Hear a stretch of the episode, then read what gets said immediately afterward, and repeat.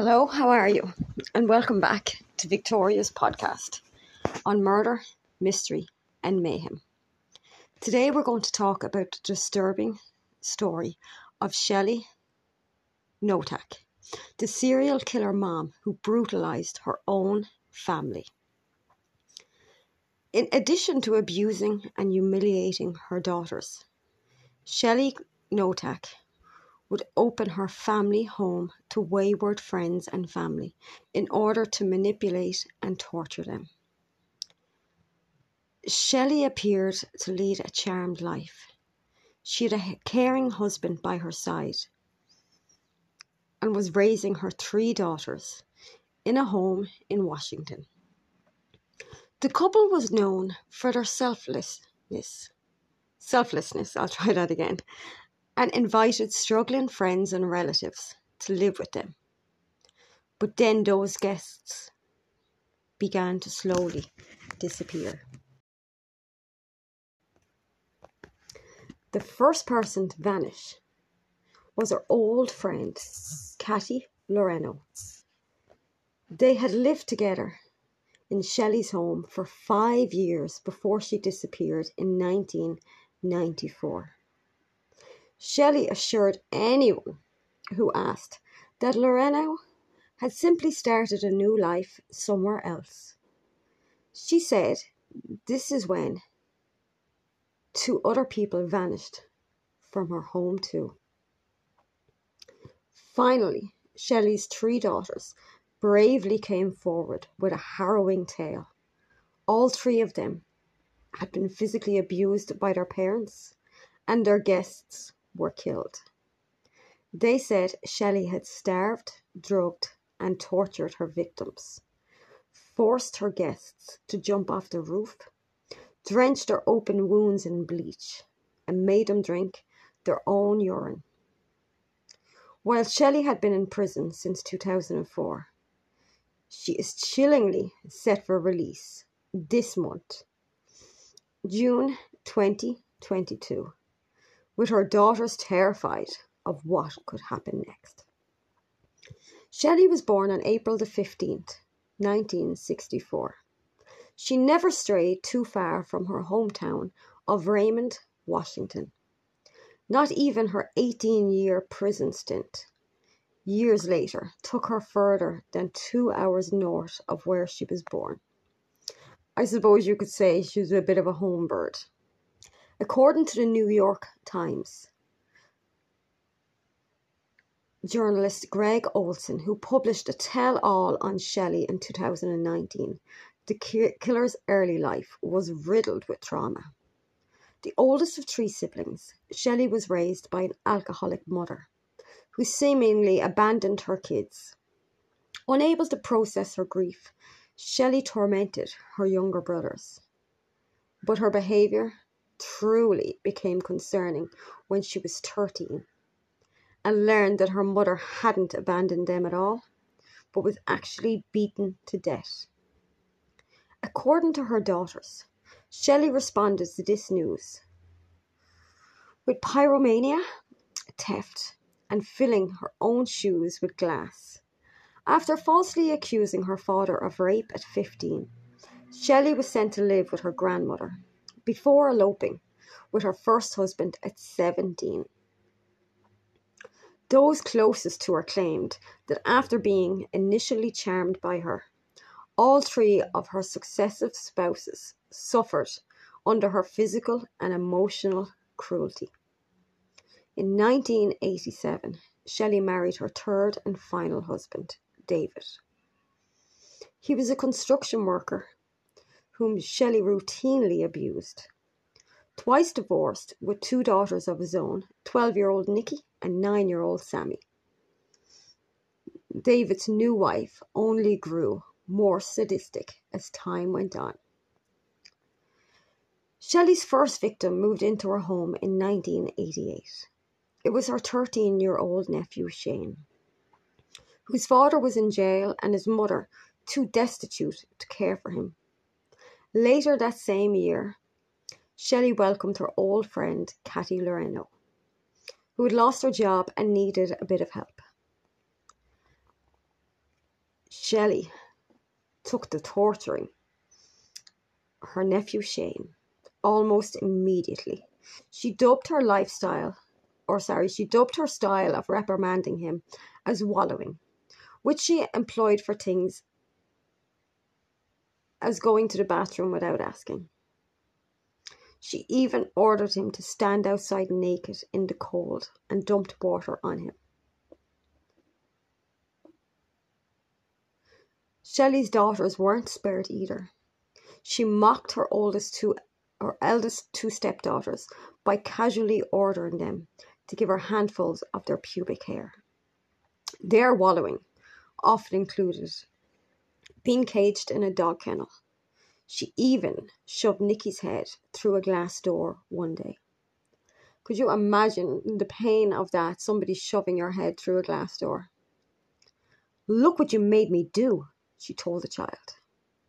Shelley seemed to spare someone, however, her infant Tori, who was born the following year.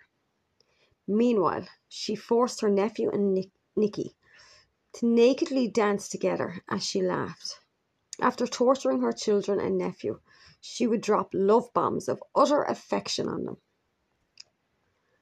Shelley's deceptive positivity and warmth welcomed Loren- Loreno in December 1988. So that was her friend but she soon began abusing her too. With nowhere else to go, Loreno started performing forced labour in the nude, being fed nightly sed- sedatives and sleeping next to the basement boiler. Shelley graduated to murder in 1994. By this time, Loreno had almost lost more than a hundred pounds and died after Shelley beat her to death. Shelley convinced her spouse and kids that they'd all be incarcerated if they told outsiders, so David burned Loreno's corpse. If anyone asked Shelley, simply explain that Loreno had run off with her lover. But her nephew recognised the horrors in his environment. He showed his cousin Nicky some photos he took of Loreno while she was still alive, horribly malnourished, which he planned to show to the police. But Nicky told her mother about this plan, and David responded by shooting her nephew in the head in February 1995. The reason why my mom was able to control David was because while I love him, he's just a very weak man. Sammy said. He has no backbone. He could have got happily married and been an amazing husband to someone because he really would have been. But instead, he just got his life ruined too. Before justice found them, they took one more victim Shelley's friend Ron, who moved in in 1999 Ron was a 57 year old with a drug problem. Shortly after settling in, he was berated by Shelley as being an ugly lowlife who could use a steady diet of pills and beatings to get his life together. He wasn't even allowed to use the bathroom and was instead forced to go outside. I mean, you wouldn't even do that to a dog, you know? Meanwhile, in 2002, Shelley took over the care of James McClintock, an 81 year old retired merchant crewman. James reportedly willed Shelley his $140,000 estate once his black lab Sissy died, perhaps coincidentally, perhaps not. McClintock died from a head wound. I mean, say no more, like, he allegedly suffered after falling in his home. The police, however, were never able to successfully link Shelley to his death. Back at home, Shelley demanded that Woodworth cut ties with his family, forced him to drink his own urine, then ordered him to jump off the roof. He didn't die from the two story fall, but was badly injured. Then Shelley poured bleach over his wounds, to which he succumbed in August 2003. With his corpse in the freezer, Shelley told Woodworth's friends that he had gotten a job and moved away. David eventually buried him in their yard, but it was Woodworth's disappearance that led now 14 year old Tori to realise what was happening in her family.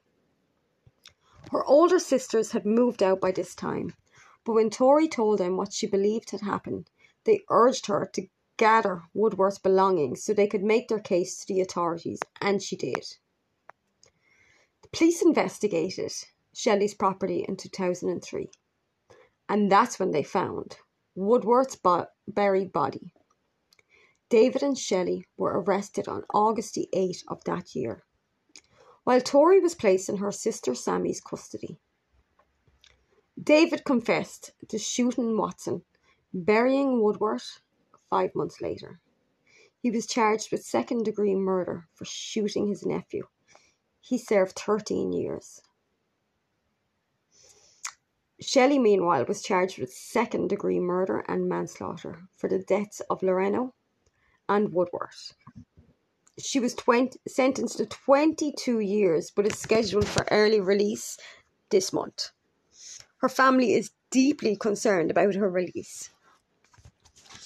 Sammy said if she ever turns up on my doorstep, I can just see myself locking all my doors and barricading myself in the bathroom until the police come. Her sisters Nikki and Sammy are now in their mid 40s. They both live in Seattle, while their sister Tori needed a change of scenery and moved to Colorado. David was paroled in 2018 and has been forgiven by his children. But Shelley remains a terrifying presence for all three women, women, and their impen- and her impending release a source of terror. You know what? I can't actually blame her, blame the kids.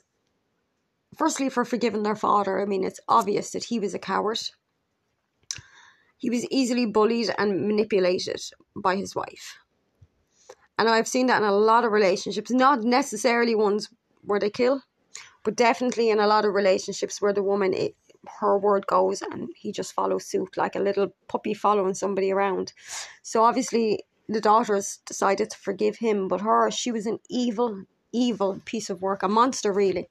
And to think that this month she could be out free and start a whole new life for herself and whatever's wrong with her I mean, obviously she she had a traumatic life. I mean, to think your mother abandoned you and then find out that she was beaten to death is not going to sit right with anybody. But the damage that was done to her has never been fixed, and if it's never been fixed, then she's going to go out and commit the same crimes again. To kill your own nephew, I have two nephews now, and I would actually give my life for them. I would run into a burning building for them. I love them so much that I could never imagine hurting a hair on their head and yet she ensured that her nephew died. I mean, I can't even imagine that, all because he was going to tell the police of what she was doing at home. To do what they did is a very monstrous act. It's pure evil. And I don't believe that she should ever see the light of day again. I mean, there was so many people died, so many people hurt, so many families ruined, lives ruined that's my opinion on it. Hopefully, she doesn't get early release and she doesn't get paroled. I'm sure if she says the right things and behaves the right way, she probably will. You know, a little bit of I found Jesus when I was inside seems to help some of the parolees. As for her daughters, I would definitely fear for their safety if she was released because she's going to be angry. It was because of them that she done 18 years in prison. And as for her ex husband, if I was him, I would make sure she never found me she probably is quite charming. A lot of people like that are.